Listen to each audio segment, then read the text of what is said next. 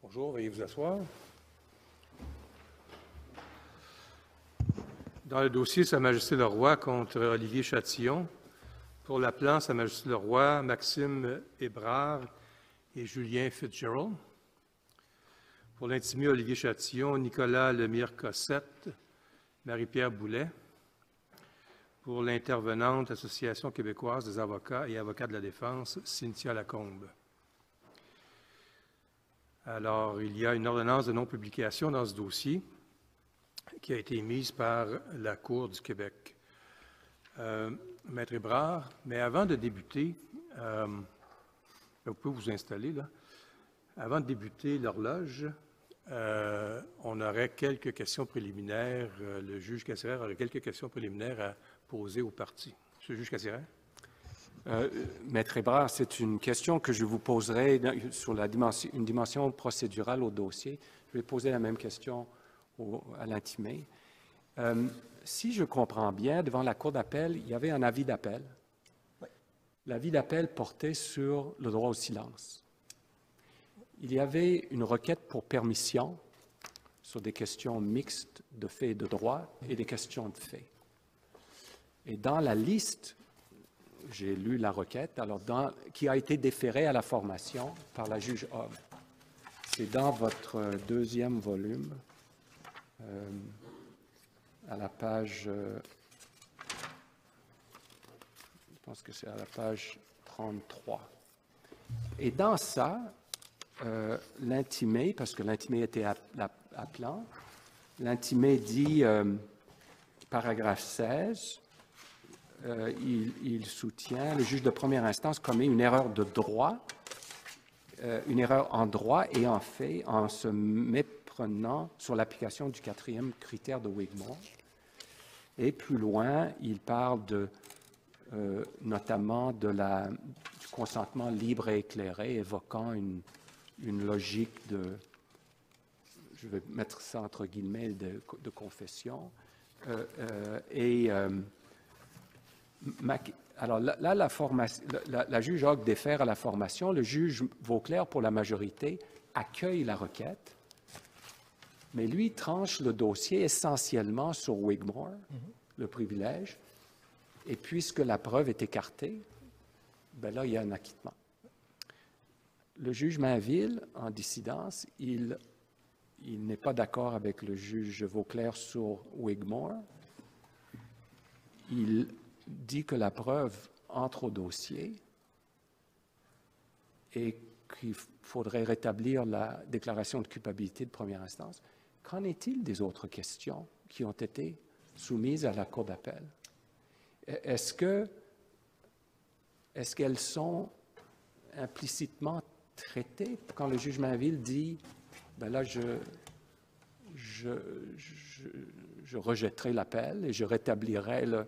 Et vous, dans votre mémoire, vous dites, je m'excuse de vous mettre en. C'est pas pour vous mettre en- dans l'embarras, là, c'est pas juste parce que je cherche à comprendre. Vous, dans votre, les conclusions de votre mémoire, vous dites euh, annuler l'acquittement de la, de rétablir le verdict de culpabilité sur le chef d'agression sexuelle.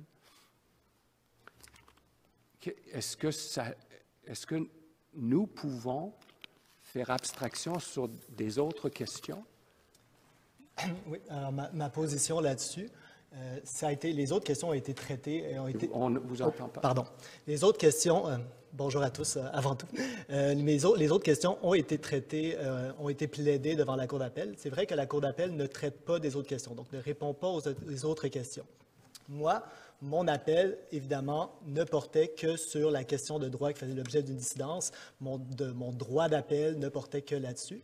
Et mon confrère aurait pu, devant vous, euh, soulever de nouveau les moyens d'appel qui n'avaient pas été traités par la Cour d'appel. C'est euh, ce que la Cour dit dans Kegstra. euh, elle permet à l'intimé de soulever tout autre moyen qui permettrait de, de défendre le dispositif de la Cour d'appel. Mon confrère ne l'a pas fait. Notre position, c'est qu'il Désolée, moi, j'ai pas compris. Oui. Je, je t'entends mal. Il va falloir que tu te rapproches, s'il te plaît. Oh, excusez-moi. Euh, j'ai pas compris c'était quoi le motif d'appel que tu as soulevé. J'ai pas compris ce que tu dis. Ah oui, pardon. Alors, notre, euh, notre position, c'est que nous, notre appel de plein droit ne pouvait porter que sur la question de droit qui faisait l'objet de la dissidence en cours d'appel, c'est-à-dire l'admissibilité de la preuve selon le critère de Wigmore, donc la question du privilège.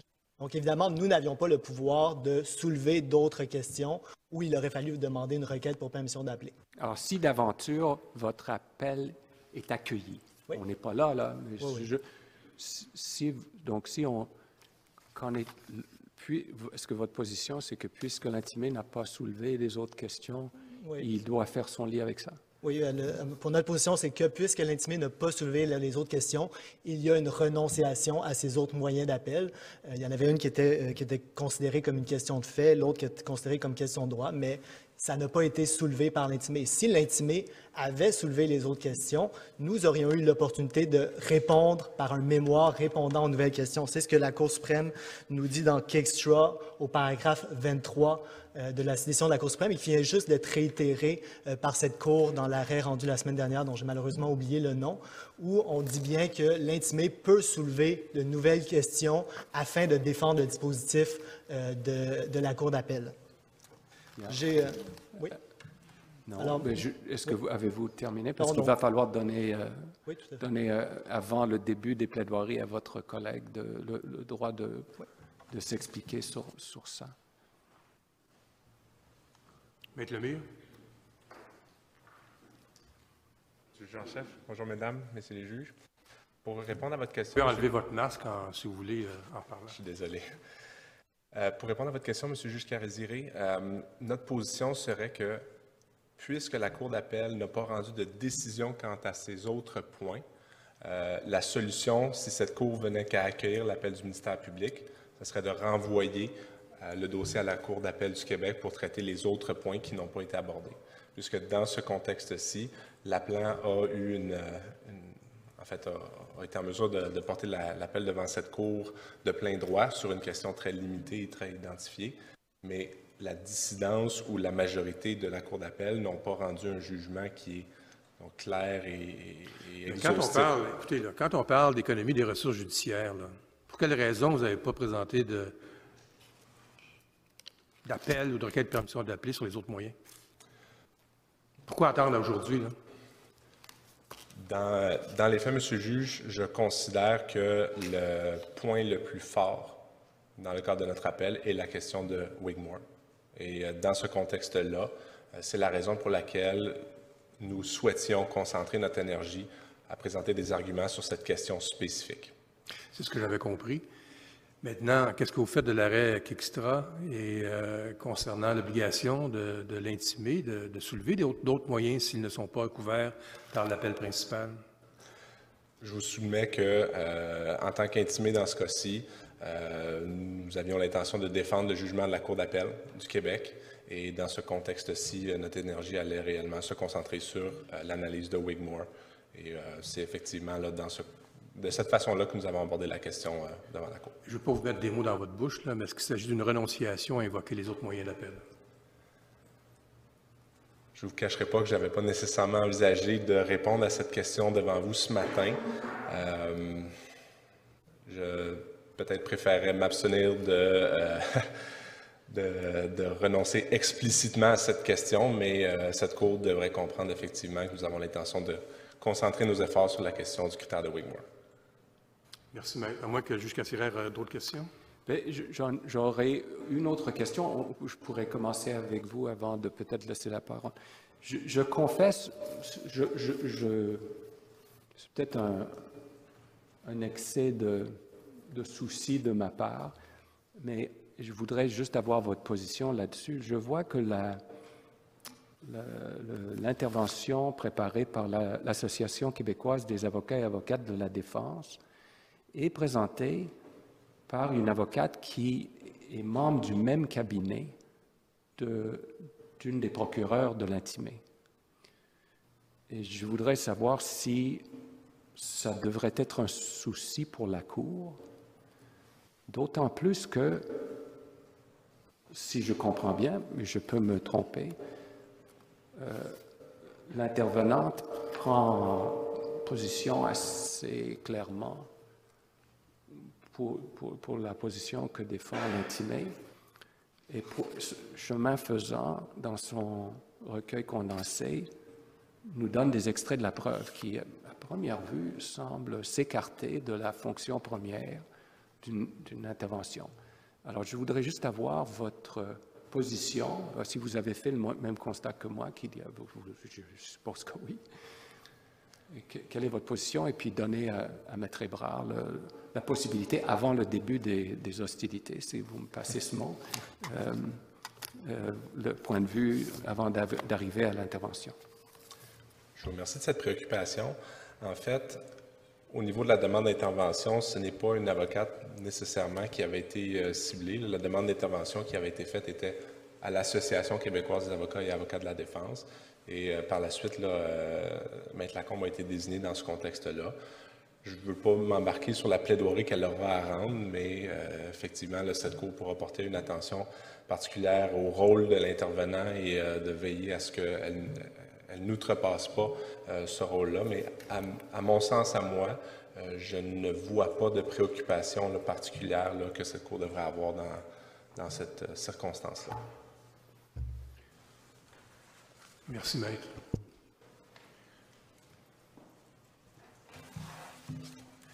Alors, sur la question de l'intervention, Maître Ibrahim alors, en, toute transparence, euh, nous avions des préoccupations à cet égard-là. En fait, c'est un peu particulier parce que dans ce dossier-ci, quand la requête en intervention a été déposée, pardon, il y a, un écho, euh, à moins que je me trompe, Maître Boulet n'était pas au dossier. Euh, parce qu'on n'avait pas encore reçu le mémoire de l'intimé. C'est seulement dans le mémoire de l'intimé que nous avons appris que Maître Boulet était au dossier, que nous avons pu constater que oh, l'avocat de l'intervenant est dans le même bureau euh, que Maître Boulet. Et au surplus, Maître Boulet, à moins que je me trompe, est présidente de l'ACAD. Donc, elle est présidente de l'association qui est intervenante. Je crois que ça apparaît dans l'affidavit au soutien de l'intervention. Donc, nous avions des préoccupations. Nous avons décidé de ne pas présenter de requête parce qu'il y avait déjà eu une requête en autorisation d'intervention qui avait été accordée par la juge Obanzawin. Euh, J'ai fait des recherches là-dessus et il y a des dispositions euh, des règles. Malheureusement, je, ne les ai pas sous les mains qui stipulent que lorsqu'une décision est prise, il n'y a pas vraiment de manière à revenir sur cette décision. Euh, mais évidemment, je pense quand même que la Cour conserve un pouvoir discrétionnaire de revenir sur une, une décision sur une requête en intervention et, de, faire part de ses préoccupations euh, à l'égard du lien entre l'intervenant et les, avocats au dossier. Donc, oui, nous avions des préoccupations, nous n'avons pas présenté de requête, mais je pense quand même que vous conservez le pouvoir d'intervenir à cet égard. Merci. Alors, je pense qu'on a fait le tour de la question. Euh, sur la question des interventions, peut-être que je peux réitérer encore le même message que la Cour a, mentionné pendant euh, les dernières années. C'est qu'au Canada, évidemment, on, a cette faculté d'avoir des intervenants devant la Cour qui peuvent donner un éclairage différent sur des questions de droit, différentes des parties impliquées. Mais l'intervenant ne doit jamais décider ou plaider sur le mérite du dossier. Il doit il doit ou elle doit donner un éclairage différent pour aider la Cour à donner la meilleure décision possible. Et il arrive, il est arrivé, que les intervenants soient mêlés sur le rôle qu'ils doivent jouer et qu'ils prennent parti. Et euh, donc, euh, je réitère encore une fois que tout intervenant ou intervenante devra respecter cette règle très claire dans nos règles de pratique. Et nous n'accepterons pas qu'un intervenant euh, prenne parti euh, au même sens que l'une des parties impliquées au dossier. Alors, je pense que le message est clair. Alors, on peut commencer, comme disait le juge Casirère, les hostilités, si tant est qu'il y en ait. Alors, Maître Ébrard, nous, nous vous écoutons. Monsieur le juge en chef, Mesdames les juges, Messieurs les juges, plaise à la Cour. L'intimé a avoué à des professionnels de la santé avoir abusé sexuellement de la fille de son ex-conjointe conjointe qu'il a fréquentée pendant deux semaines à deux reprises alors qu'elle était âgée de près de quatre ans. Il a confirmé ses aveux lors d'une conférence téléphonique avec une représentante d'un organisme de protection de la jeunesse et il a accepté que les notes de cette conversation soient transmises à un corps de police. Est-ce que ces déclarations devraient néanmoins bénéficier de la protection d'un privilège au cas par cas? L'appelant soutient que non. L'intimé a échoué à démontrer que ces déclarations étaient confidentielles, que la confidentialité était essentielle à son traitement thérapeutique et plus généralement qu'il est davantage dans l'intérêt de la société de protéger ces déclarations que de permettre leur production en preuve. Maître Ebrard, à propos de la confidentialité, on va parler du premier critère de, Wigmore. Quel, euh, et je vais vous donner quelques éléments et vous allez me dire, selon vous, euh, quel élément emporte l'anéantissement des attentes de l'intimé à la confidentialité? Est-ce que c'est l'absence d'une assurance de confidentialité? Qui lui aurait été donnée par le thérapeute?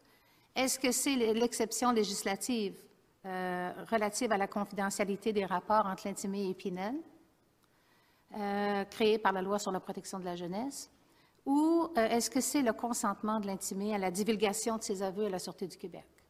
Lequel de ces trois éléments-là, selon vous, anéantissent les attentes de l'intimé euh, à la confidentialité? Euh, alors, ma, position, c'est que deux de ces trois, de, deux de ces trois éléments, c'est-à-dire l'absence d'une assurance de confidentialité. Donc, à la base, euh, les professionnels de la santé n'ont jamais assuré explicitement à M. Chatillon qu'il y avait une, attente de confidentialité, pardon, que ces communications allaient demeurer confidentielles.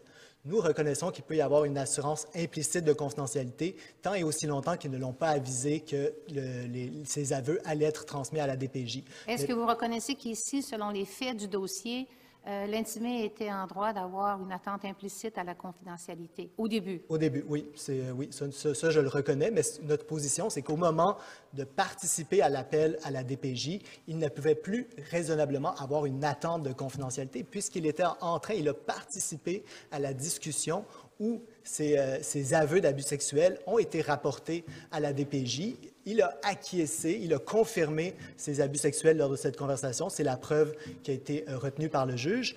Et euh, il, savait à ce moment-là, et on lui a dit pendant la, conversation que les aveux allaient être transmis à la police, et il savait également que la mère de la victime allait être informée puisqu'il y allait avoir une intervention auprès de la victime. Donc, dans ces circonstances-là, il n'avait plus d'attente de confidentialité à ce moment-là par rapport à ces déclarations, et ce sont ces déclarations que le ministère public a cherché à mettre en preuve.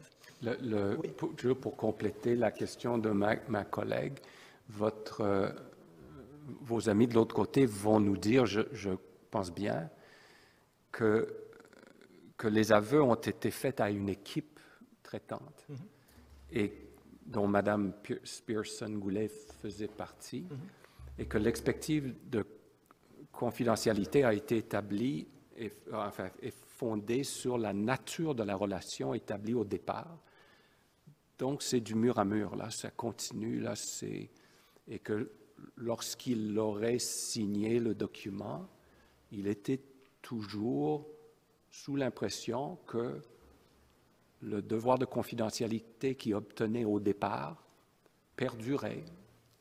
Alors, donc cette idée de équipe et nature de la relation, comment est-ce que ça s'insère dans, dans votre euh, argumentaire? Ben, notre argumentaire, c'est qu'il appartenait à l'intimé de prouver qu'il avait une attente de confidentialité, et ce, tout au long de la relation thérapeutique. Parce que si, par exemple, une personne est suivie par un médecin et décide de diffuser euh, sur Facebook euh, les messages textes qu'il a échangés ou les, courriels qu'il a échangés avec son médecin, est-ce qu'on peut réellement dire qu'il a une attente de confidentialité à l'égard de ces communications-là? À, à, notre avis, non. Donc, il faut que l'attente de confidentialité perdure tout au long de la relation. Et à partir du moment où la conduite des parties devient incompatible avec une attente réciproque de confidentialité, donc une attente de confidentialité de la part du patient et une assurance de confidentialité de la part des professionnels de la santé, eh bien, il n'y a plus d'attente de confidentialité au sens du premier, euh, de la première condition de Wigmore. Donc, Madame, euh, mais la thérapeute qui lui a demandé euh, lorsqu'il a été question de contacter la DPJ, parce que la DPJ, c'est pas relaté sur Facebook, là, c'est on contacte l'État. Euh, elle lui a demandé est-ce que vous voulez que je le fasse moi-même? Est-ce que vous voulez le faire vous-même ou est-ce qu'on le fait ensemble? Mm-hmm. Donc, n'est-ce pas là la reconnaissance par le thérapeute que ça prend le consentement de la personne? Donc, il y avait de la confidentialité. Si monsieur avait dit « je veux rien faire », à ce moment-là, euh, la thérapeute aurait dit « on a une obligation de, de- légale de référer ça à la DPJ ». Mais euh, il n'y a pas d'obligation légale de la DPJ de référer à la Sûreté du Québec. Est-ce qu'il y en a une ou il n'y en a pas? Non, il n'y a pas d'obligation légale. Il y a une possibilité légale, mais ce n'est pas une obligation légale. Le formulaire de consentement est clair, il l'a signé. Mais tout à fait. Alors, pour Alors, nous, pourquoi a- aller plus loin que ça? là? Il y a deux aspects. Il y a la conversation à la DPJ et le formulaire de consentement clair. Je, consens à ce que les notes de cette conversation soient transmises à la DPJ, à la police. Euh, pour nous, on peut le voir de deux façons. Soit ça confirme le fait qu'il n'y avait, pas de confidentialité au moment de la conversation avec la DPJ, ou on peut le voir, comme l'a vu le juge Mainville, comme une renonciation à une confidentialité existante. Mais peu importe la façon dont on le voit, ça démontre qu'il n'y avait pas d'attente de confidentialité. Et c'était à l'intimé de prouver qu'il avait une attente de confidentialité. Et sa conduite est incompatible avec cette attente de confidentialité qui, je vous le rappelle, selon la règle Bronker de cette Cour, est la raison d'être du privilège. Sans, sans attente de confiden- sans confidentialité, il n'y a pas lieu de, de reconnaître un privilège qui prive les tribunaux d'une preuve pertinente. Je peux juste... Parce qu'on a euh, décidé, excusez-moi, Non. parce qu'on a décidé ici au Canada, je pense que le juge McLaughlin dans Ryan qui a dit qu'on doit y aller au cas par cas. Et qu'il n'y a pas un principe comme aux États-Unis ou qu'on peut retrouver dans certains livres de doctrine là, euh, canadiens que c'est un privilège euh, mur à mur. là. On On n'a pas choisi ça ici au Canada. Et donc, c'est dans ce- cette ligne-là qu'on doit regarder chaque cas. Exactement. Donc, nous, on- notre argument est vraiment fondé sur les faits précis de ce dossier-là. Les- ça aurait pu être différent si, par exemple, M. Chatillon, quand on lui a proposé de participer à l'appel à la DPJ, avait dit Ah non, moi, je, ne m'implique pas là-dedans. Pour moi, c'est très important que tout ça reste confidentiel. Peut-être que vous, vous avez une obligation de signaler, mais moi, je ne m'implique pas là-dedans. Et là, la situation aurait été différente. Également, si on lui avait, quand on lui a remis le quand lui a montré le formulaire d'envoi à la SQ, s'il avait dit non, non, non, moi, jamais, jamais je ne consentirais à ça, la situation aurait pu être différente. Mais il faut regarder chaque situation au cas par cas. Et ici, à notre avis, c'était à l'intimé de démontrer qu'il avait une attente de confidentialité et il a échoué à, le- démontrer. Oui, soit lors de, lorsqu'il a été discuté de communiquer avec la DPJ ou ensuite lorsqu'il a été discuté que les notes seraient transmises à la Sûreté du Québec, est-ce qu'il y a quelque, chose dans la preuve qui constituerait une mise en garde en, en informant l'accusé que ça pouvait être retenu contre lui? Il n'était pas accusé là, à ce moment-là. Mais euh, pas- maintenant, il est accusé, mais à l'époque, euh, à l'époque, l'intimé ici. Euh, ben, je pense que le, le simple fait que la SQ soit un organisme de police, implicitement, ça- c'est une mise en garde qu'il y, a- il y aura pas- il y a une enquête sur vous. Euh, comme le note le juge Mainville au paragraphe 85 de ses motifs, l'intimé savait que la SQ est un corps de police qui enquête sur des crimes et il savait que les abus sexuels sur des enfants, ce sont des crimes. Donc, quand il, est- il accepte de transmettre ces abus d'abus se- d'abus sexuels à la SQ, est-ce qu'on peut réellement considérer qu'il n'était pas au courant que ça allait pouvoir au moins être utilisé contre lui dans le cadre, dans le cadre d'une enquête euh, du corps de police? Est-ce qu'il y a une. Pardon? J'avais juste une question.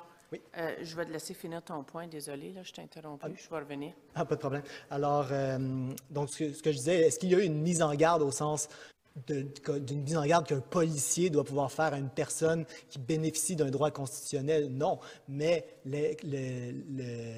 l'intimé était tout à fait au courant que la Sûreté du, police, de la Sûreté du Québec, c'était un corps de police chargé de faire des enquêtes. Et le juge de première instance a rejeté ses explications qui étaient un peu farfelues, oui, en, les qualifiant de farfelus, quand il disait que finalement, il voulait seulement que la police aide, euh, aide euh, la DPJ à chercher la victime ou que la police euh, s'assure que c'était bien lui qui avait fait les aveux et que c'était pas quelqu'un quelqu'un d'autre n'allait pas être poursuivi pour des crimes qu'il a lui-même commis. Donc, est-ce qu'il y a une mise en garde au sens de la Constitution, une mise en garde du type de celle qu'un policier doit faire à un suspect? Non. Mais dans les circonstances de l'espèce, l'intimé était clairement au courant qu'il contribuait à l'enquête de la SQ en permettant euh, que euh, ces, euh, ces communications lui soient transférées.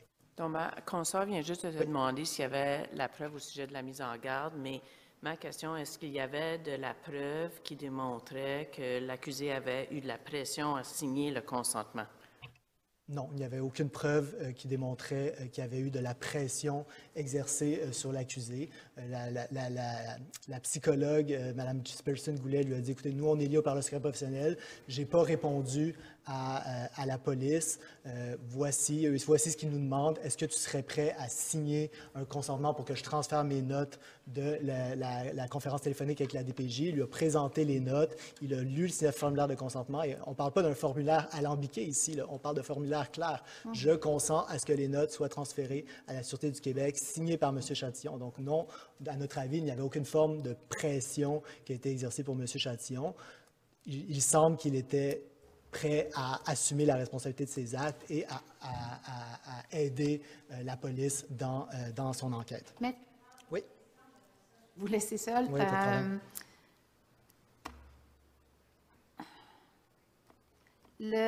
L'intimé dit dans son mémoire, euh, insiste sur ce fait-là en disant qu'au moment où les notes ont été communiquées à la Sûreté du Québec, la DPJ avait décidé que le développement de l'enfant n'était pas compromis et la DPJ avait fermé son dossier. Est-ce que ça a une quelconque pertinence ici? À notre avis, non. Ça- comme, comme le dit euh, la Cour d'appel du Québec, je pense que c'est au paragraphe 49, elle dit l'intervention subséquente des professionnels, que ce soit la DPJ, euh, la police, ça- ce n'est pas pertinent à la question du privilège. On est, on est, on est assez d'accord avec ça. À notre avis, de toute façon, si on lit la loi, c'est s'il existe un motif raisonnable de croire que la sécurité ou le développement d'un enfant est compromis, la DPJ peut envoyer euh, tous les renseignements concernant le signalement à la police. Et ici, il y avait clairement un motif raisonnable de croire que la sécurité ou le développement d'un enfant était compromis. Donc, la DPJ avait tout à fait le pouvoir de euh, transmettre l'information à la police. Le, le critère n'est pas si la DPJ conclut qu'il y a un état de compromission, elle peut envoyer l'information à la police. Le critère, c'est l'existence de motifs raisonnables de croire. Et ce critère-là est calqué sur l'obligation de signalement des professionnels de la santé. Le- le- Oui. Pardon, avez-vous terminé? Oui, oui. Oui, Je voudrais juste, avant que vous, vous ne délaissez le- les premiers et deuxièmes critères, que vous commentez ce que la, cour, la majorité de la Cour d'appel identifie comme l'erreur qui lui permet d'intervenir. Parce que quand même, alors dans votre mémoire, c'est le paragraphe 53 euh, du, euh, des motifs euh, des juges majoritaires. Je voudrais avoir vos explications de pourquoi vous dites dans votre mémoire, c'est un, un un bref traitement de la question. Comment vous trouvez que la majorité de la Cour d'appel se méprend et est-ce que la réplique que fournit le juge dissident suffit pour nous quand il faut trancher la question ici en appel? Est-ce que cette mise en opposition suffit? En, ce qui concerne, c'est au paragraphe 5 51, pardon, où la Cour d'appel nous traite de la première et de la deuxième condition du critère de Wigmore. Elle ne les sépare pas. Et en finalement, le- si si ma compréhension est bonne, tout ce qu'elle dit, c'est la possibilité de divulgation n'anéantit pas le privilège. Donc, les deux premières conditions sont satisfaites. Mais ici, on n'est pas dans un cas de possibilité de divulgation. On est dans un cas de divulgation avérée. Il, il a participé à l'appel à la DPJ. On a, on a on s'est éloigné, on a franchi le cercle thérapeutique et il a consenti à ce que l'information soit transmise à la police.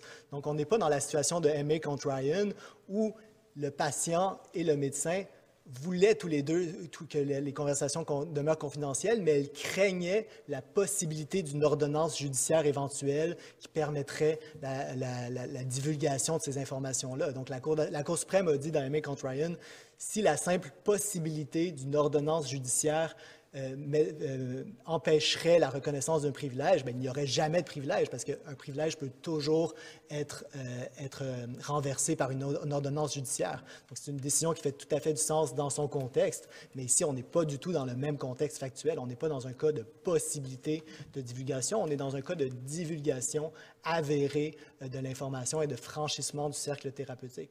Et à notre avis, euh, le, juge Mainville ne traite pas directement de l'argument basé sur euh, MA contre Ryan, mais ce dont il traite, c'est du fait que euh, l'intimé n'avait pas d'attente de confidentialité compte tenu de sa participation à l'appel à la DPJ et compte tenu de sa renonciation par la suite à la confidentialité en envoyant euh, le- les notes à la SQ. Donc, est-ce que c'est est -ce satisfaisant pour cette Cour? C'est évidemment à cette Cour d'en décider, mais à notre avis, c'est tout, à fait- logique et raisonnable de la part du juge Mainville de conclure que la première condition n'était pas satisfaite pour cette raison. Et, le traitement de la renonciation au sens juridique du terme, est-ce que vous trouvez que ça suffit? Je, pense, ben, je- je- je- j'en dis un peu plus sur la renonciation. Là. Je fais référence à l'arrêt Glegg de cette Cour où on parle de renonciation euh, au secret professionnel médical dans un contexte civil. Donc, il faut que ça soit libre, clair et émanant d'une personne qui connaît l'existence de son droit. Euh, Est-ce que c'est nécessaire d'aller aussi loin? À mon, avis, il y a quand même une, une différence parce qu'ici, c'est à l'intimé de démontrer son attente de confidentialité. Donc, c'était à lui de démontrer qu'il n'avait pas finalement renoncé à sa confidentialité en permettant l'envoi du formulaire à la SQ. Donc, est-ce que c'est nécessaire d'aller, de, de- pour cette Cour, de, développer la question de la renonciation? Je ne le pense pas parce qu'on est dans un contexte différent d'une renonciation, par exemple, en matière civile, où ça appartient à la partie qui invoque la renonciation de démontrer que la renonciation est satisfaite. Ici, c'est le contraire. C'est à lui de démontrer que sa renonciation n'était pas une, véritable renonciation. Et, euh, et on peut voir aussi, hein, comme je l'ai dit un peu plus tôt, la transmission de l'information à la SQ comme une simple confirmation de l'absence de confidentialité au moment en, ce qui a trait à la conversation avec la DPJ. Donc, il y a différentes façons de le voir, mais je ne pense pas que ce soit un dossier où il faille euh, développer énormément le droit en matière de renonciation au, au secret médical, parce que ce n'est pas, le- ce n'est pas au cœur de, euh, de ce dossier. Maître Ebrard, peu importe qui a le fardeau de démontrer la renonciation, vous faites la distinction entre un dossier civil et ce dossier-ci, mais est-ce que vous êtes d'accord pour dire qu'une renonciation, peu importe qui a le fardeau de la démontrer, doit être libre, claire, sans équivoque et en toute connaissance de ses droits? Oui, oui, oui. euh, ben, c'est le, le critère, j'adhère au critère de Greg. On n'est pas dans une une matière de droit constitutionnel non plus. Le secret médical n'est pas un droit constitutionnel, mais il existe quand même. Il faut qu'au moins que ça soit libre, clair et que la personne connaît l'existence de son droit. Et ici, l'intimé, on venait de le- on- la, la psychologue venait de lui rappeler, moi, je suis lié par le secret professionnel, c'est pour ça que je n'ai pas répondu aux policiers. C'est libre, il n'y a aucune forme de contrainte et euh, c'était clair, le formulaire est clair. euh, ça ne, peut pas, ça ne peut pas être plus clair que ça. Donc, tous les critères d'une renonciation au sens euh, de la règle euh, étaient satisfaits. Si on décide de le voir comme une renonciation, ce n'est pas juste une démonstration de l'absence d'attente de confidentialité qui, qui n'existait plus depuis euh, l'appel à la DPJ. Alors, euh, pour, ça, concerne, euh, je vais clore là-dessus pour la question de l'attente de confidentialité de l'intimé. J'aimerais dire quand même quelques mots sur l'assurance de confidentialité. Donc, je vous ai déjà dit qu'à notre avis, il n'y avait pas d'assurance de confidentialité. Mais là-dessus, la Cour d'appel tient des propos qui, à notre sens, sont très problématiques sur l'obligation de signalement à la DPJ des professionnels de la santé. Parce que ce que nous dit la Cour d'appel, c'est à l'onglet 9 de mon recueil condensé, au paragraphe 48.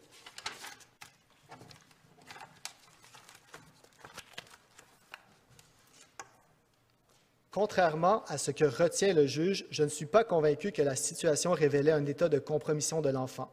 Par conséquent, les professionnels consultés n'avaient pas l'obligation légale de dévoiler les crimes à la DPJ.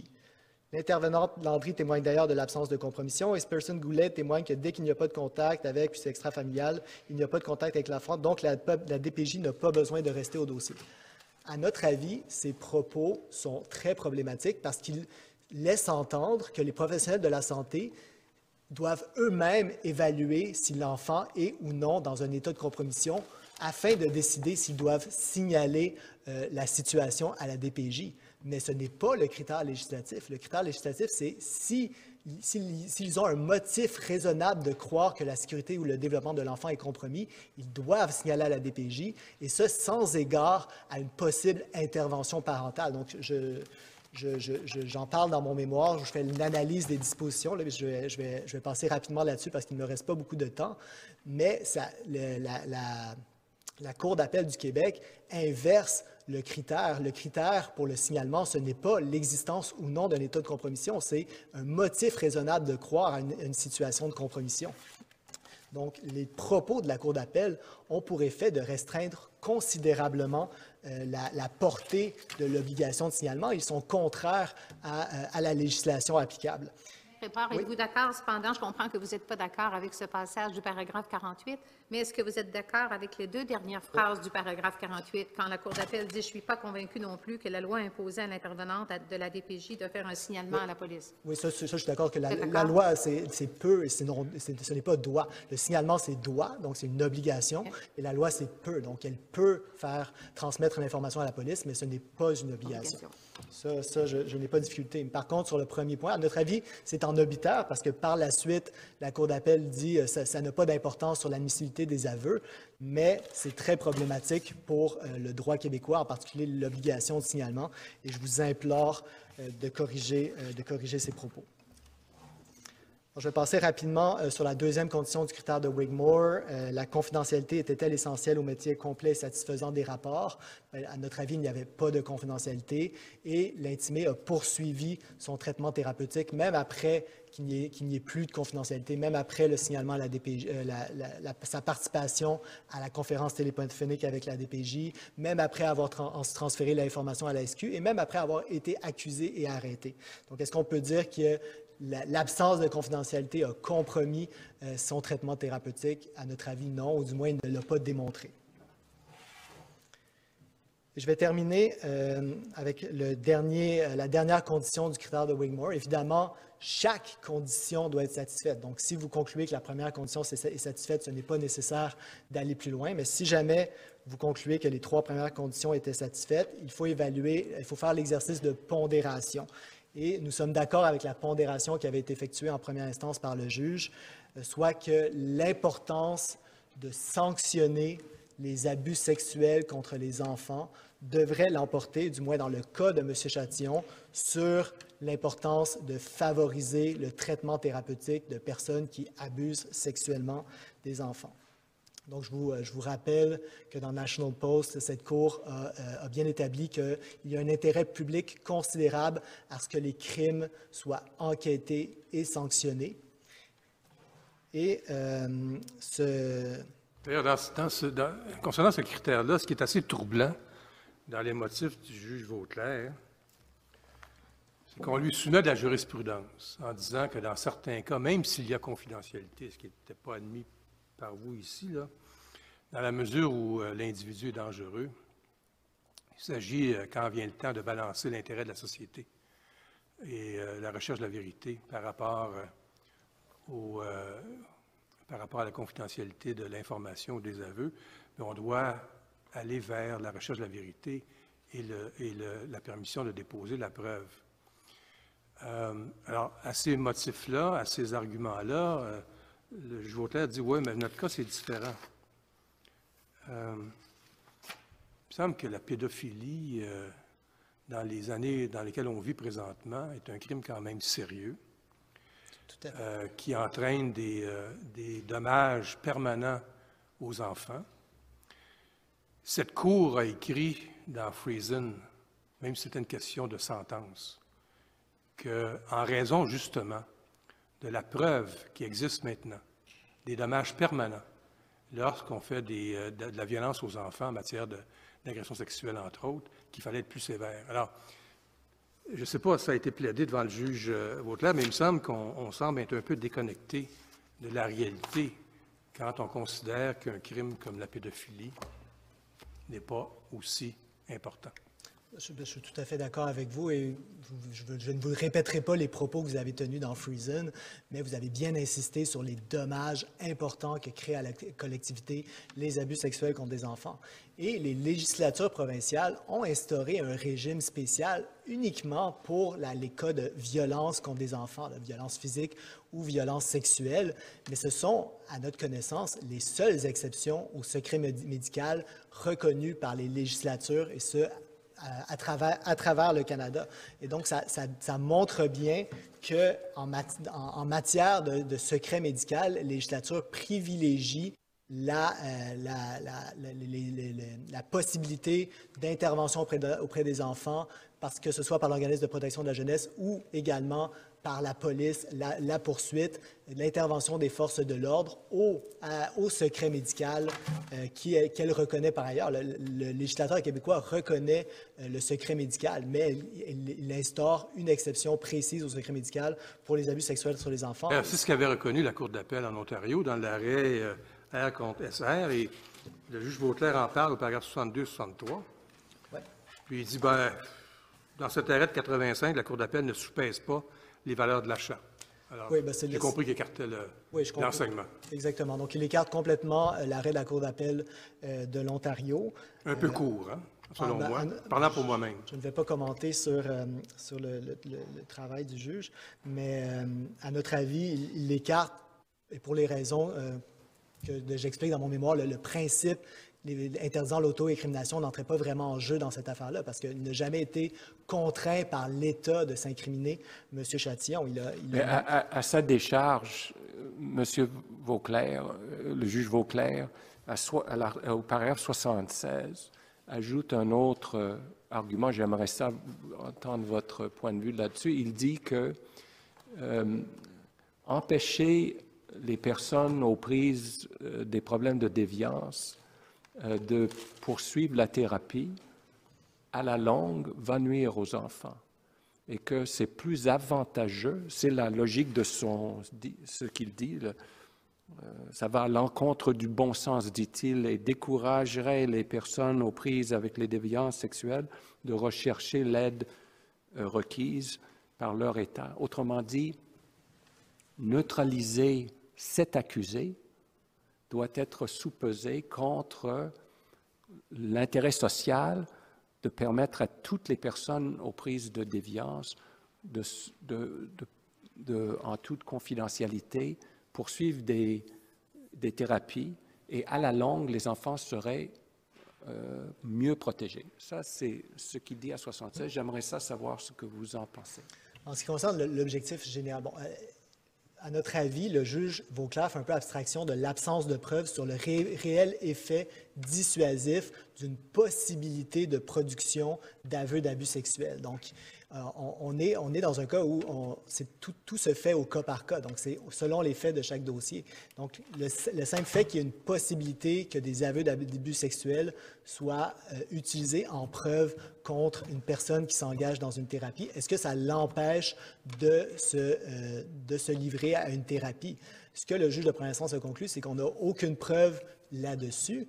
Et ce que j'aimerais rajouter, c'est que l'arrêt de principe sur cette question-là, l'arrêt RS euh, dont le juge Wagner vient de, de, discuter, ça date de 1985. Ça- Il y avait une demande de permission d'appeler qui a été rejetée euh, par la Cour suprême. Donc, depuis 1985, au Canada, euh, il y a une possibilité que des aveux d'abus sexuels formulés en thérapie soient utilisés contre des accusés. Et est-ce qu'on a une quelconque preuve que ça a créé un effet dissuasif sur euh, les, les personnes souffrant d'une déviance sexuelle? Non, on n'a aucune, aucune preuve de ça. Également, en ce qui concerne la protection ultime, l'objectif ultime de protection des enfants, ce, que nous ne savons pas dans ce dossier, c'est l'efficacité des traitements thérapeutiques visant des, personnes atteintes d'une déviance sexuelle. Et il n'y a aucune preuve qui a été faite là-dessus. Donc, on sait que M. Chatillon s'est engagé dans un traitement, une thérapie de groupe. À quel point est-ce que ça guérit, euh, employons le terme guérir, les, personnes de leur, euh, de leur prédisposition envers le- les enfants? Nous ne le savons pas. Nous n'avons pas de preuves là-dessus. Donc, qu'est-ce qui est mieux? Est-ce que c'est de permettre l'intervention des forces de l'ordre pour neutraliser une personne qui a des désirs pédophiliques ou de euh, l'encourager à faire un traitement thérapeutique dont nous ne savons pas s'il euh, s'il va mener à des résultats et que la personne est libre de quitter à son gré quand elle le veut. Donc, elle, peut commencer un traitement, le quitter après un mois si- s'il n'y a pas une, intervention des forces de l'ordre, une forme de contrainte étatique. la personne est complètement libre de son cheminement thérapeutique. Donc, qu'est-ce qui est le mieux pour protéger les enfants? C'est une question de pondération, mais compte tenu des faits de ce dossier-ci, à notre avis, l'intervention des forces de l'ordre était, était euh, plus appropriée que euh, de- de- d'encourager des traitements thérapeutiques dont on ne connaît pas l'issue et dont on, ne- peut déterminer avec certitude qu'ils vont réellement protéger nos enfants. Donc, euh, il me reste 16 secondes. Euh, je vous rappellerai simplement euh, un de vos propos, le propos que vous tenez dans Friesen, au paragraphe 65, que la protection des enfants est l'une des valeurs les plus fondamentales de la société canadienne. La violence sexuelle contre des enfants est particulièrement répréhensible parce qu'elle représente tout le contraire de cette valeur. Donc, cette valeur-là de protection des enfants devait être prise en considération. la Cour d'appel du Québec a insisté sur la valeur protégeant les individus contre l'auto-inclination qui, à notre avis, ne s'appliquait pas dans cette affaire-là, mais elle a complètement fait abstraction de la valeur de protection des enfants et du fait que la protection des enfants est mieux servie par l'utilisation en preuve d'aveux d'abus sexuels. Donc, pour toutes ces raisons, à notre avis, euh, l'appel devrait être accueilli et la déclaration de culpabilité rétablie. Donc, à moins que vous ayez des questions, ça complète mes représentations.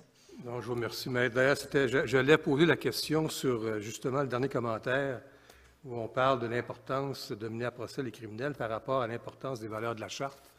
Mais je n'ai pas vu dans les motifs euh, du jour clair l'importance également euh, accordée de plus en plus à la protection des, des enfants dans la balance. Merci, Maître. Maître Lemire Cossette.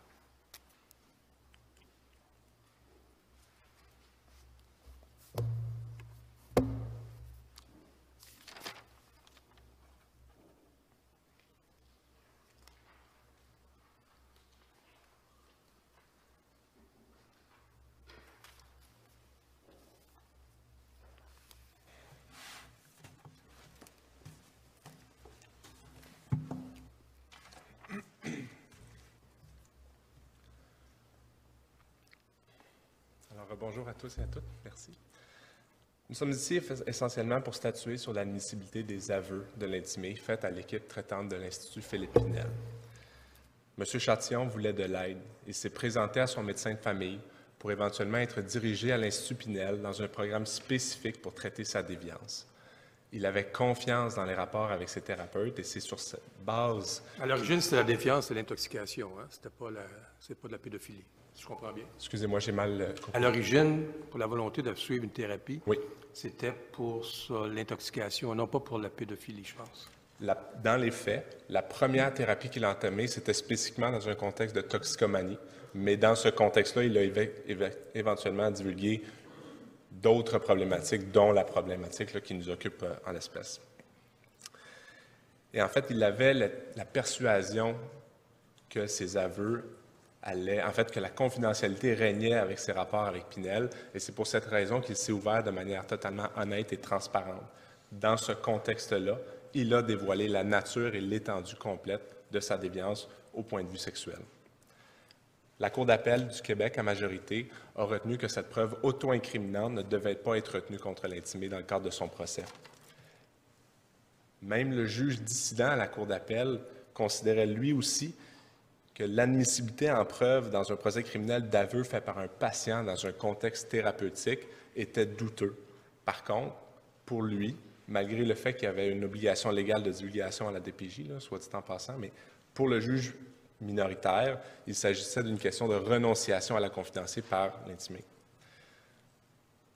Notre position était assez claire à l'effet qu'il n'y a pas eu de renonciation à la confidentialité en l'espèce et que pour nous, les aveux de l'intimé devraient être privilégiés dans le cadre de son procès criminel. Maître Lemire Cossette, je m'excuse de vous interrompre à ce stade-ci, mais j'ai une question pour vous. Alors, le juge de première instance a décidé que le consentement euh, de votre client était libre et éclairé. Oui. il a dit qu'il y avait un consentement libre et éclairé à la divulgation de ses aveux, mais vous, vous dites que l'accusé n'a pas renoncé à la confidentialité de ses déclarations. Est-ce que, en disant cela, vous ne remettez pas en question les conclusions factuelles tirées en première instance? Je vous soumets que nous remettons en question, euh, en fait, l'appréciation que le juge de première instance a faite de ces conclusions-là. Parce que la preuve, selon nous, elle est assez claire qu'il n'y en a pas eu de renonciation. Dans un premier temps, quand vient le temps de dévoiler les abus à la DPJ, on n'a jamais posé la question à l'intimé à savoir s'il était d'accord ou non. On lui a présenté comme une obligation et parce que le cadre thérapeutique était présent et qu'on voulait l'accompagner à tous les moments où il était question de ses abus, on lui a donné des choix. Mais concrètement, la, Pinel aurait simplement pu dire, ben, on a les aveux et on va aller les dévoiler indépendamment de ce que l'intimé fait ou fait pas. Ça va peut-être jouer dans l'évaluation au niveau du quatrième critère, au niveau de euh, la valeur contre l'auto-incrimination, mais directement au niveau de la renonciation, on vous soumet que n'ayant pas eu le choix d'accepter cette divulgation-là ou de la refuser, on ne peut pas parler d'une renonciation qui était valable. Mais avoir des discussions pendant la relation thérapeutique au sujet de la divulgation, euh, dans mon expérience, c'est quelque chose qui est tout à fait normal parce que tu vas avoir la discussion avec le patient pour euh, voir, tu sais, c'est quoi son point de vue au sujet d'une telle affaire. Puis justement, c'est ça qu'ils ont fait dans ce dossier ici, non? Effectivement, ils l'ont accompagné dans le cadre de son processus thérapeutique et pour Pinel, c'était une obligation. Par contre, au niveau de, euh, discuter de ces conséquences-là, en fait, c'est justement l'approche qui a été adoptée par Pinel, se voulait toujours une approche de on va dévoiler les abus à la DPJ parce que nous avons une mission de protection de l'enfant. Il n'y a jamais été question, et la preuve est unanime dans ce sens-là, d'incriminer le patient. Ce n'est pas la mission de Pinel, et c'est ce qui ressort du témoignage de Mme Spearson-Goulet, c'est ce qui ressort de la compréhension de M. Chatillon. Alors, pour lui, on lui dit, nous allons protéger la victime. Dans cette idée-là, avec cette compréhension-là, il va accepter que ce soit divulgué à la DPJ.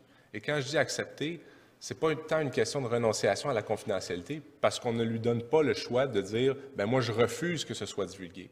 Mais je comprends ton point de vue, mais la preuve au dossier ne supporte pas ce que tu viens de dire. À mon humble avis, elle supporte l'effet que ce qu'on explique à l'intimé, c'est que la mission de Pinel est pour une fin d'aide à la victime et il n'a jamais été question de dévoiler à la police ce n'est pas leur rôle. Et Mme Spearson-Goulet témoigne dans ce sens. Je ne veux pas être monopolisée. J'ai une dernière question. Euh, qu'en dis-tu au sujet de, dans euh, le recueil condensé de Laplan, à son onglet 10, il cite euh, le paragraphe 24 de l'ancien juge en chef McLaughlin dans Ryan. Qu'en dis-tu à ça? Parce que la, décision est quand même assez claire.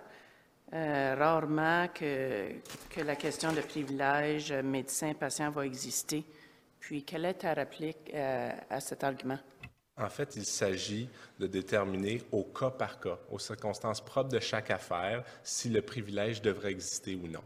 Et dans le cas qui nous occupe, ce qui, à mon sens, le différencie de d'autres circonstances, comme par exemple quand c'était le cas de Emma contre Ryan, où il était question d'utiliser les aveux euh, pas les aveux, mais le, dossier thérapeutique d'une patiente contre elle pour attaquer sa crédibilité. on veut faire exactement l'inverse dans ce cas-ci. On veut utiliser les aveux de, de M. Châtillon pour l'incriminer. Et dans mon sens, c'est ça qui est la problématique. Emma Ryan ne supporte pas le fait qu'il n'y aura jamais de confidentialité. Elle supporte plutôt le fait que cette Cour refuse de dire c'est du tout ou rien. Il y aura toujours la confidentialité ou il n'y en aura jamais. Elle permet effectivement. Ça dit rarement. Ça ne dit pas tout, jamais. Effectivement, mais dans son approche, Mme la juge McLaughlin rejette justement l'approche de la Cour suprême des États-Unis où il était question d'adopter un peu une politique du tout ou rien. Dans le cas qui nous occupe, dans le cas spécifique de M. Châtillon, je vous soumets que la solution au problème est une levée qui est partielle du privilège. On n'accorde pas de privilège pour empêcher la divulgation à la DPJ parce qu'il s'agit là d'accomplir un objectif social qui est très important, de venir en aide aux enfants qui sont potentiellement en situation de compromission et pouvoir leur apporter l'aide nécessaire à leur situation. Par contre, en adoptant cette idée de privilège partiel, on peut quand même reconnaître l'existence d'un privilège pour les fins d'incrimination dans le cadre d'un procès criminel. Cette Cour a reconnu ce concept à plusieurs occasions et j'aimerais notamment attirer l'attention de la Cour dans mon cahier condensé à l'onglet 10. Dans la je, je m'excuse, maître. Excusez-moi. Juste pour revenir à votre dernier commentaire, là, qu'on doit y aller cas par cas, mais quand je, quand je lis les motifs du, du juge Vauclair au paragraphe 71, où il dit « Il m'apparaît injuste et contraire aux valeurs de la Charte d'utiliser contre la plan ces aveux faits dans le cadre d'une démarche thérapeutique volontairement entreprise auprès d'un organisme traitant les déviances sexuelles afin de discuter de déviance sexuelle. Ça me semble être un principe. En fait, il semble ériger en principe euh, le fait que c'est contraire à la charte, et donc attention, alors que c'est pas ça que la Cour suprême a dit, et c'est pas, pas l'enseignement applicable au Canada. Effectivement, c'est pas nécessairement une question de à ma lecture des motifs du juge Vauclair, euh, d'abord et avant tout, il souligne que la décision qu'il rend dans cette affaire ne l'emporte pas une, euh, une, reconnaissance automatique du privilège dans tous les cas qui peuvent être similaires. Encore une fois, c'est du cas, par cas. Je vous soumets que dans le cas de, de l'intimé, si on regarde l'ensemble des circonstances, il devrait y avoir un privilège ici. Et ce n'est pas une question de généraliser dans tous les cas. Et un des éléments à mon sens, euh, qui, est déterminant dans ce cas-ci, c'est la fin limitée pour laquelle on veut utiliser ou on vous suggère de permettre l'utilisation, donc aider la DPJ, mais la création d'un privilège en l'espèce n'emporte pas une immunité à l'égard de toute poursuite. Je comprends que dans le cas de M. Châtillon, la seule preuve disponible était ses aveux mais il n'en sera pas ainsi automatiquement dans tous les autres cas où un patient se présenterait, même volontairement, en thérapie et où divulguerait dans ce contexte-ci euh, euh, des, abus sexuels sur un enfant. À partir du moment où la DPJ reçoit l'information, parce que la loi crée cette obligation-là, elle est en mesure de faire une enquête. Et c'est ce qui s'est produit en l'espèce. Elle a été en mesure de faire une enquête, elle a été en mesure de retracer la victime, elle a été en mesure de retracer sa mère, elle a été en mesure de questionner ces gens-là à leur satisfaction au niveau de la DPJ, je parle, et fort de ces renseignements, ils ont décidé de clore leur dossier. Ils ont été en mesure donc d'accomplir leur mission sans avoir eu recours à la police à ce moment-là et sans avoir eu recours à l'incrimination de, de, l'intimé. Maître Lemire-Cossette, vous dites donc parce que euh, le thérapeute avait l'obligation d'informer la DPJ il ne peut pas y avoir renonciation de votre client parce qu'il n'y avait pas tellement le choix. L'information allait quand même se rendre à la DPJ. Qui disent oui, qui disent non, euh, ils ont l'obligation de, faire le signalement. C'est exact. Qu'est-ce que vous dites? Alors, supposons que je vous suis là-dessus, qu'il n'y a pas eu renonciation à ce moment-là. Qu'est-ce que vous dites à propos du consentement qu'il a signé euh, pour que les notes de l'entrevue soient transmises à la police? Et juste me permettez, en, répondant, pouvez-vous aborder exactement ce que le juge Mainville dit à 83, 84 et 85, c'est-à-dire que le, le juge a tranché ça, le juge avait vu les explications de l'intimé comme farfelu et, et, monsieur le juge Mainville se dit lié par ça. Certainement. Donc, quand il est question du consentement. Cette Cour a retenu dans Glegg contre Smith-Nephew que le consentement, dans un contexte de secret médical, la renonciation plutôt au secret médical, devait être de façon volontaire, claire et émane d'une personne qui connaît l'existence de son droit. En réponse à une de vos questions à mon euh, collègue un peu plus tôt, Mme la juge Côté, vous avez souligné euh, la question en toute connaissance de cause également, qui est un concept qui est important dans un contexte d'accusation criminelle. J'aimerais attirer l'attention de cette cour à l'arrêt Borden, qui se retrouve à mon onglet 14 du cahier condensé, au paragraphe aux pages 162 et 163, plus spécifiquement. Quand on parle d'une renonciation,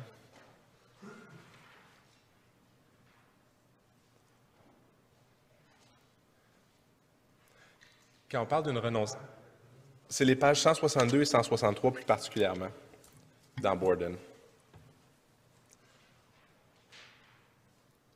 Donc, dans cet arrêt, la Cour reconnaissait que le droit, de choisir, exige que la personne puisse exercer sa volonté de préférer une solution par rapport à une autre. Elle doit posséder suffisamment de renseignements pour faire un choix qui lui est utile et il doit surtout y avoir un lien entre l'étendue du consentement et la connaissance des conséquences liées à ce consentement.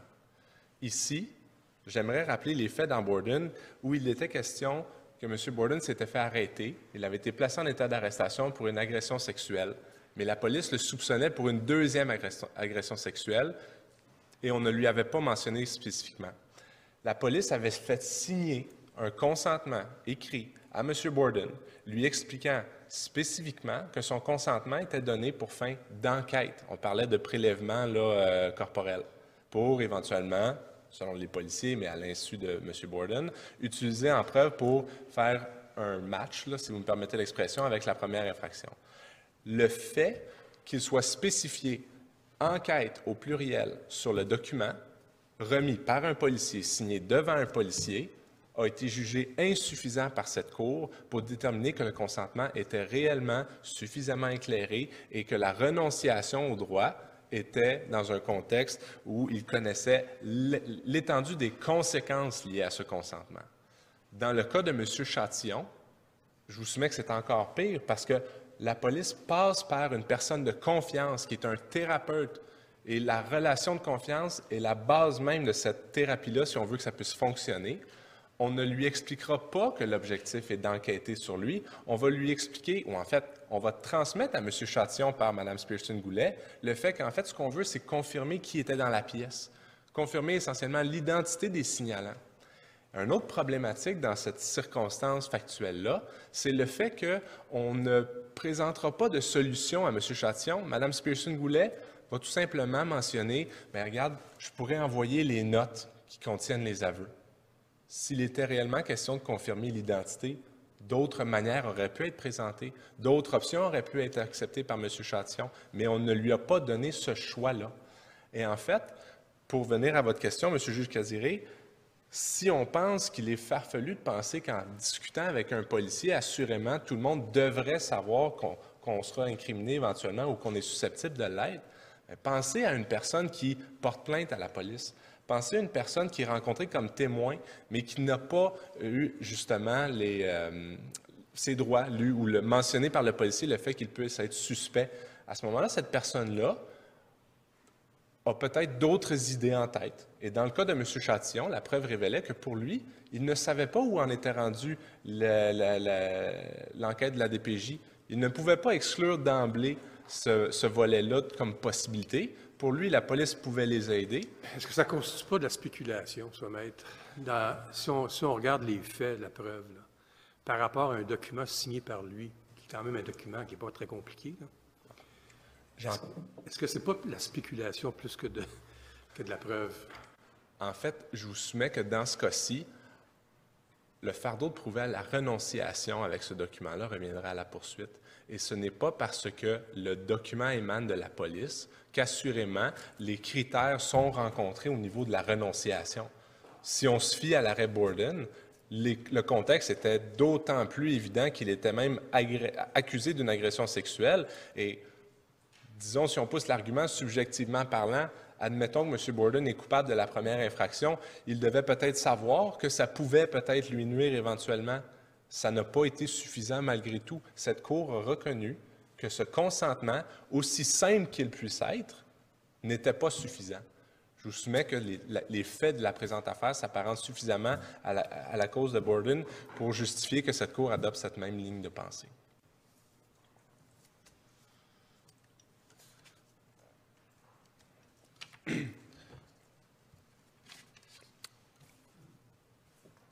J'en étais également à vous parler euh, au niveau de la, renonciation, mais peut-être avant d'en arriver à la renonciation euh, euh, concernant le consentement signé, je vous parlais de la renonciation et le concept que cette renonciation-là pouvait être limitée à un certain objectif bien précis, dans ce cas-ci, aider la DPJ. Et c'est ce qui s'est produit en l'espèce, puisque M. Chatillon, on lui a toujours présenté son obligation de exprimer à l'extérieur du cadre thérapeutique les abus sexuels dans la fin spécifique et identifiée d'aider les enfants, d'aider sa victime plutôt. Dans ce cas-ci, euh, dans l'arrêt là, qui est à mon onglet 10, la Cour, onglet 10 de mon cahier condensé, au paragraphe 22,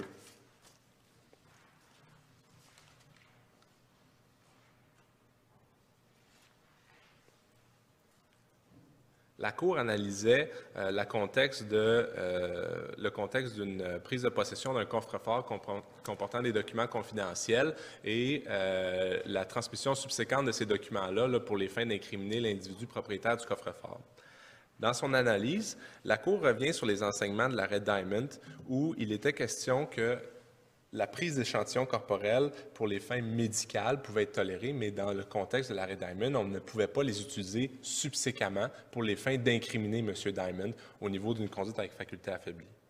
Elle reprenait aussi, toujours au paragraphe 22, les enseignements dans Colarusso, où on soutient qu'on ne peut faire abstraction de l'objet limité pour lequel les renseignements personnels sont obtenus. Pour faire le lien dans l'arrêt-là ou parce que les enquêteurs ont mis la main sur le coffre-fort contenant les documents confidentiels, ben, c'était dans un cadre d'une enquête pour vol de ce coffre-fort-là et ça ne les permettait pas d'utiliser les documents confidentiels pour les fins d'incriminer. Le parallèle peut être fait avec le cas de M. Châtillon et ça vient rejoindre également le volet euh, de prendre en considération au quatrième critère de l'analyse de Wigmore de la valeur de la charte, notamment la protection contre l'auto-incrimination. Dans l'arrêt Brown, qui est à mon onglet 18,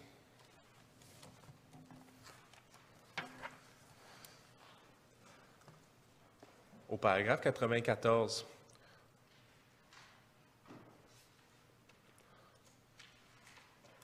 cette Cour soulignait que quand la communication est imposée par la loi, ou entre autres une ordonnance de cour qui emporte sur le secret professionnel, la protection contre l'article 7 serait fictive si elle permettait l'incrimination en raison d'une déclaration divulguée à titre d'exception au privilège. On était dans un contexte de requête en divulgation de type McClure. Dans ce contexte-là, la Cour reconnaissait que malgré le fait qu'il n'y ait pas un contexte de détention, comme si M. Châtillon s'était fait arrêter formellement par la police avant de transmettre des, aveux, mais l'ordonnance de cour ou le fait d'obliger la divulgation par, euh, par, la loi à la DPJ emporte quand même cette notion de contrainte-là qui était bien réelle et que cette Cour reconnaissait dans l'arrêt Brown.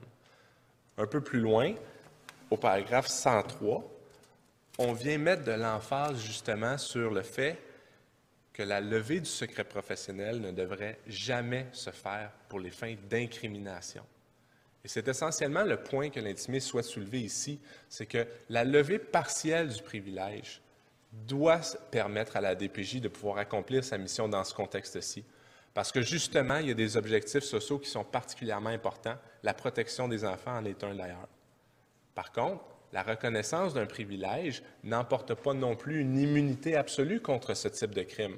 Je vous le mentionnais un peu plus tôt que l'enquête de la DPJ pouvait certainement amener, notamment dans d'autres circonstances que celle de M. Châtillon, à ce que des victimes d'agressions sexuelles dénoncent leur agresseur, à ce que d'autres témoins soient entendus, et de cette manière-là, une preuve probante pourrait être amassée et permettre la conclusion d'un procès en tant que tel et éventuellement la sanction du crime. Dans ce cas-ci, ça n'a pas été le cas. Mais ne pas reconnaître un privilège en l'espèce permettrait justement cette idée que les aveux transmis à un thérapeute pourraient être utilisés pour les fins d'incrimination. Cette idée-là a été rejetée par contre à plusieurs occasions par la Cour, cette idée d'utiliser une preuve pour les fins d'incrimination dans un contexte de levée de privilège.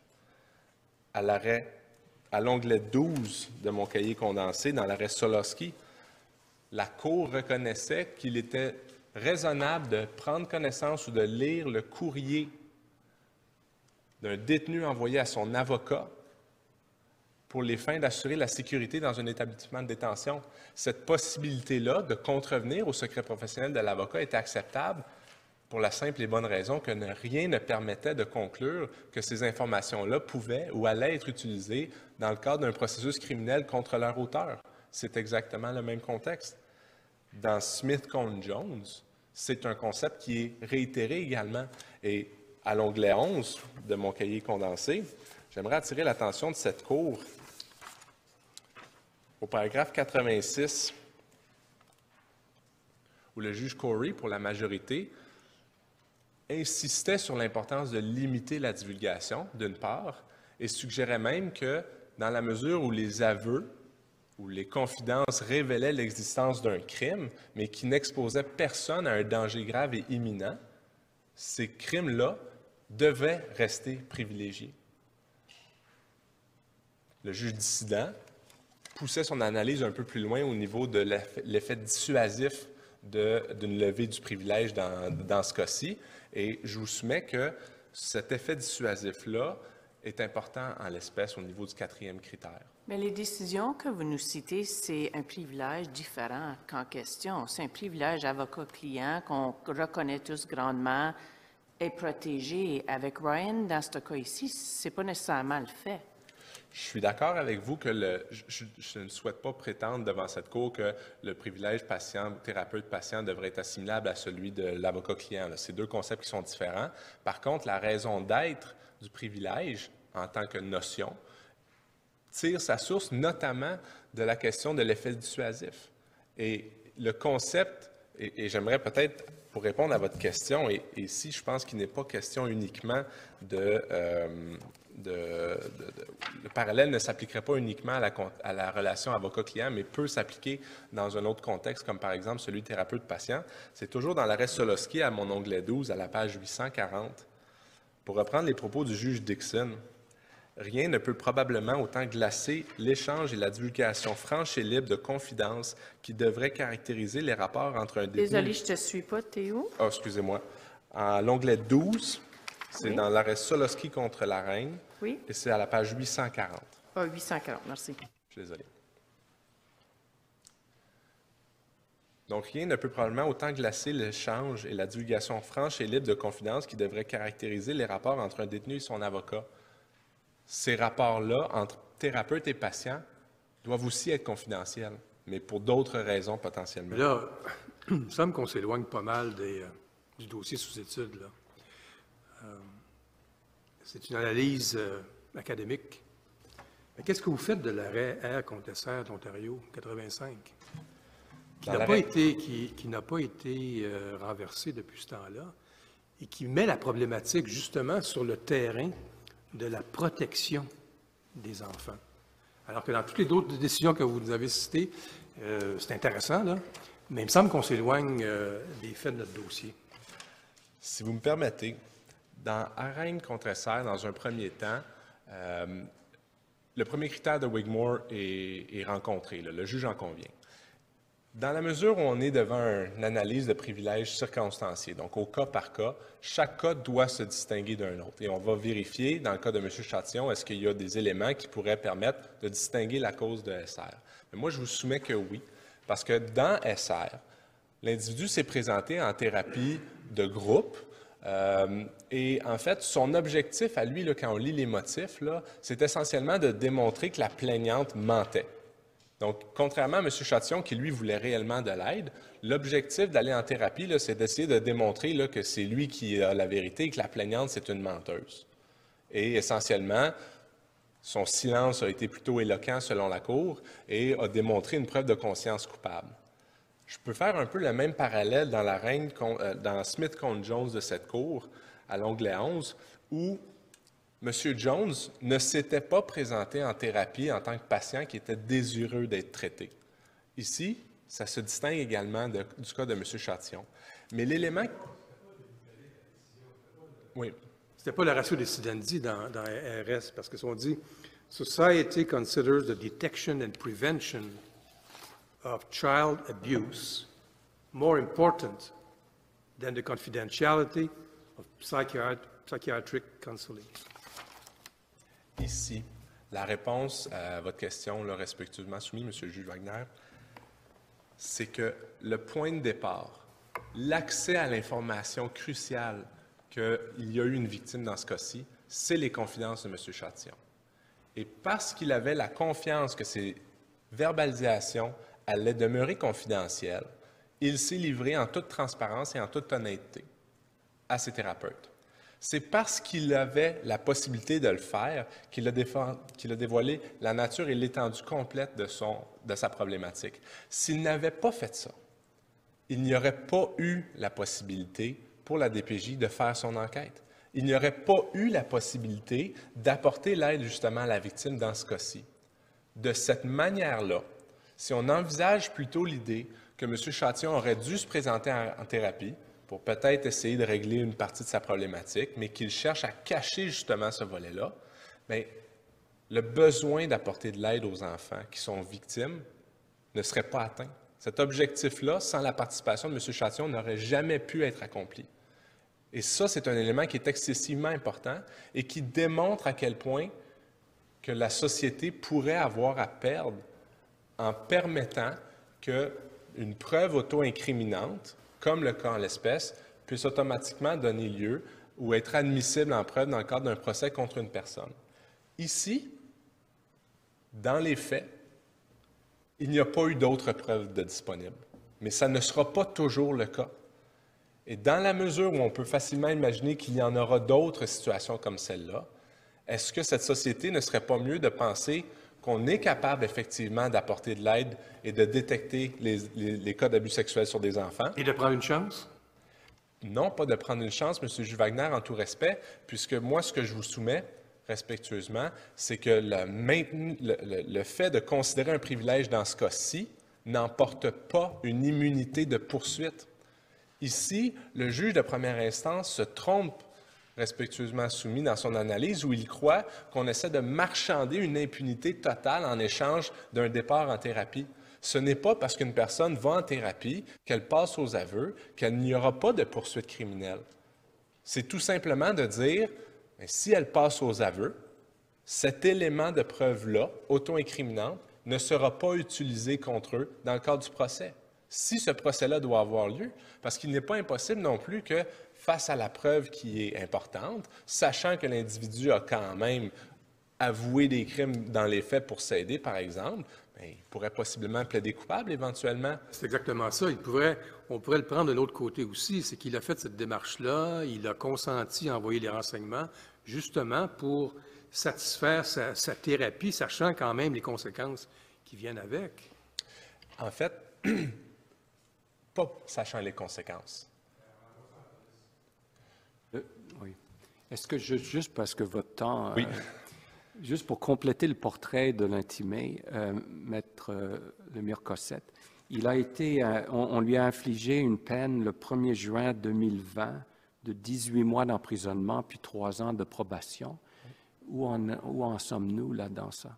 Monsieur Châtillon a purgé sa peine de détention au complet a, reçu sa libération conditionnelle avant que la Cour d'appel soit en mesure de rendre la décision euh, qui, euh, qui, qui, est en appel devant vous aujourd'hui.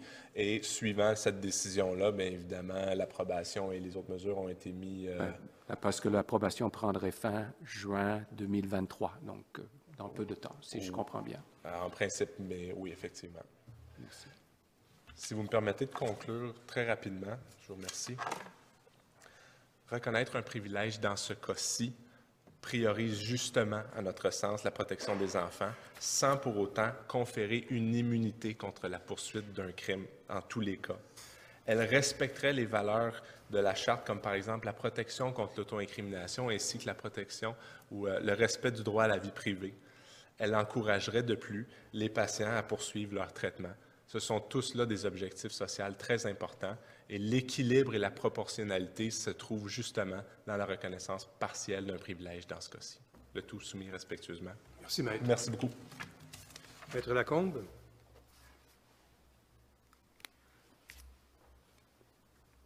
Bonjour, Monsieur le juge en chef. Bonjour, messieurs euh, et mesdames les juges.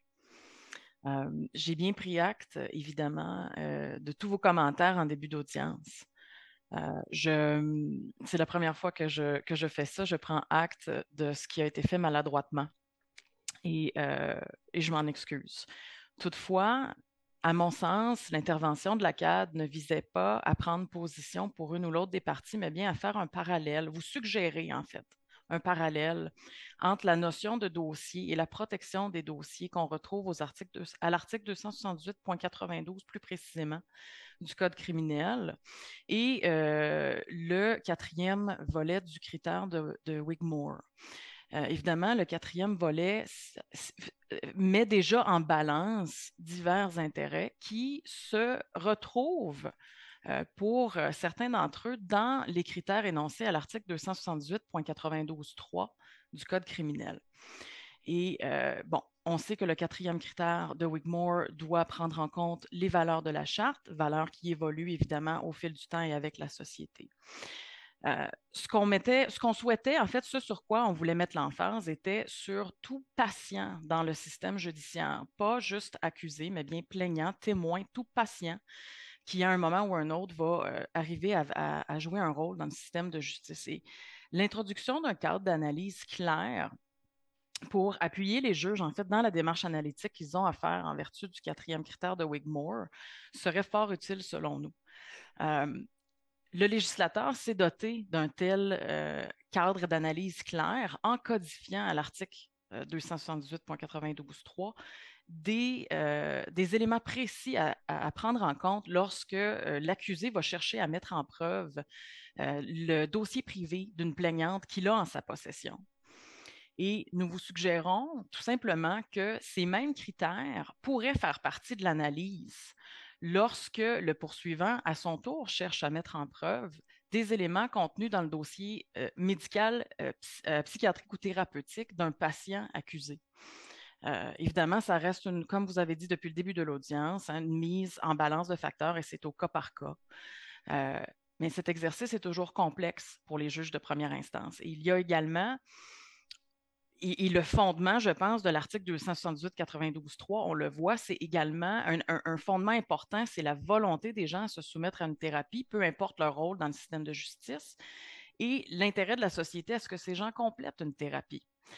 Euh, notamment le, C là, à 278.92.3, hein, lorsqu'on parle notamment que l'intérêt qu'a la société à ce que les plaignants dans les cas d'infraction d'ordre euh, sexuel suivent des traitements. Euh, il est manifeste, selon nous, que le législateur et par ailleurs les tribunaux canadiens voient l'importance de protéger le dossier thérapeutique de tout patient, hein, et pas juste, pas juste d'un plaignant, pas juste d'un témoin, mais également d'un accusé. Et on peut très certainement s'imaginer, on le comprend très bien lorsqu'il s'agit d'une plaignante, que de voir tout son dossier thérapeutique euh, étalé au grand jour là, devant une cour criminelle pourrait par la suite interrompre son traitement. Et euh, même si la divulgation ne serait pas la volonté du thérapeute comme tel, euh, ça pourrait nuire à son suivi et on peut très bien le comprendre. Et c'est la seule raison pour laquelle je vous ai mis un extrait de la preuve et j'ai bien pris acte, M. Juge Casiran, de votre commentaire. mais je voulais tout simplement souligner la connaissance et la reconnaissance des professionnels de la santé que c'est un risque potentiel de divulgation de l'information. Et donc, le législateur s'est doté d'un système d'encadrement et de protection en ce qui concerne euh, ces dossiers privés des plaignantes, et ce qui est tout à fait normal, évidemment, parce qu'on veut que ces gens-là soient à l'aise dans le système de justice, hein, à l'aise par rapport à la divulgation des informations, à l'aise par rapport à la transmission des données. Euh, mais il n'y a aucune raison, je vous soumets humblement, de ne pas protéger également euh, les dossiers de nature privée, que ce soit de témoins ou euh, d'accusés. Et donc, ce qu'on vous soumet tout simplement, c'est que les mêmes considérations qui sont euh, à cet article, ces mêmes considérations pertinentes et précises pourraient faire partie du processus de réflexion d'un juge lorsque un accusé soulève le privilège quand le poursuivant désire mettre en preuve le contenu de son dossier thérapeutique à lui, tout simplement. Merci, Maître. Alors, pour vous réconforter, je dois vous dire que vous avez bien euh, rempli votre mandat euh, d'intervenant. C'est comme ça qu'on doit l'accomplir. Je vous félicite. Merci. Je vous remercie. Réplique? J'aurais une, très courte réplique sur deux points. Euh, donc, mon confrère a insisté sur la possibilité d'une levée partielle du privilège qui ne permettrait pas d'incriminer l'intimé. À notre avis, cet argument part d'une fausse prémisse. Il part de la prémisse qu'il existe un privilège auquel on, créerait des exceptions. Et c'est la question qui était soulevée dans les arrêts qu'il a cités, Brown, Solosky, Smith versus Jones. Ce sont tous des cas où c'était le secret personnel de l'avocat qui constitue un privilège générique. Et là, on s'interroge sur quand est-ce qu'on fait des exceptions à ce privilège générique-là? Ici, nous sommes dans une situation de privilège au cas par cas. Et la question qui se pose, c'est est-ce qu'il y a même un privilège qui devrait être accordé? Et euh, pour toutes les raisons que je vous ai dit, à notre avis, euh, non. Également, euh, mon confrère a insisté sur le fait qu'il pourrait y avoir des cas où d'autres preuves seraient disponibles, donc ce n'est pas, ce n'est pas nécessairement approprié de mettre en preuve des aveux d'abus sexuels rendus dans un contexte thérapeutique.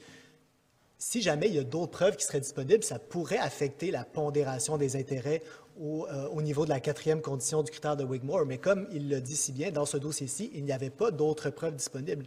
Donc, ça fait en sorte que pour que l'intérêt public à ce que le crime soit sanctionné et qu'un coupable soit déclaré coupable soit satisfait, il fallait utiliser la preuve de ces abus sexuels parce que l'enfant est tellement jeune qu'on peut tout à fait comprendre que c'est impossible d'obtenir cette preuve-là différemment. Donc, si on ne peut, pas utiliser ces abus d'abus sexuels-là, ça fera en sorte qu'un coupable ne sera jamais déclaré coupable. Et à notre avis, ça ébranlerait la confiance du, système de justice et euh, ça irait à l'encontre euh, des principes établis par cette Cour en matière de privilèges circonstanciés.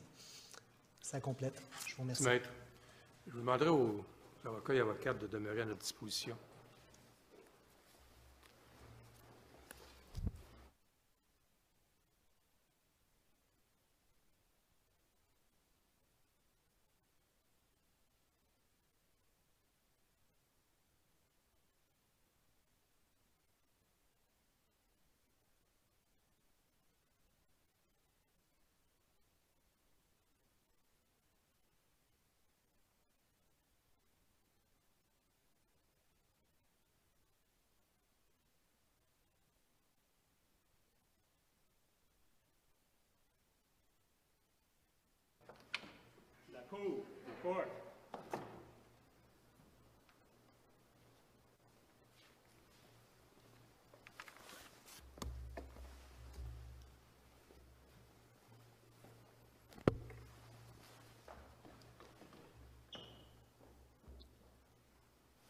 Merci, veuillez vous asseoir.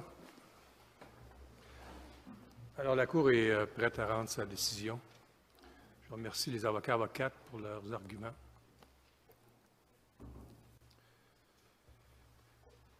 Une majorité des juges de cette Cour est d'avis qu'il y a lieu d'accueillir l'appel.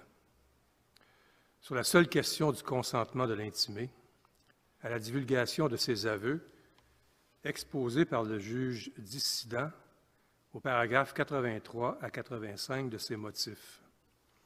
Cela suffit de l'avis de la Cour pour disposer de l'appel. La juge Côté, pour sa part, aurait rejeté l'appel essentiellement pour les motifs de la majorité de la Cour d'appel. Merci. Bonne fin de journée.